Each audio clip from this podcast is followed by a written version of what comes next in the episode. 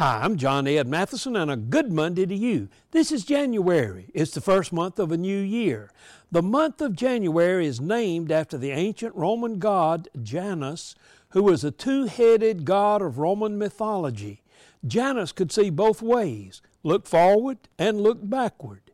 As you begin this year, take a quick look backwards and give God thanks for all the good things He gave us in 2022.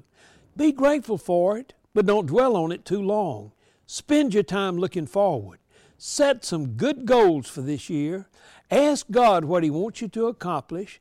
Ask God to help you become a more loving, caring, growing, giving, forgiving individual.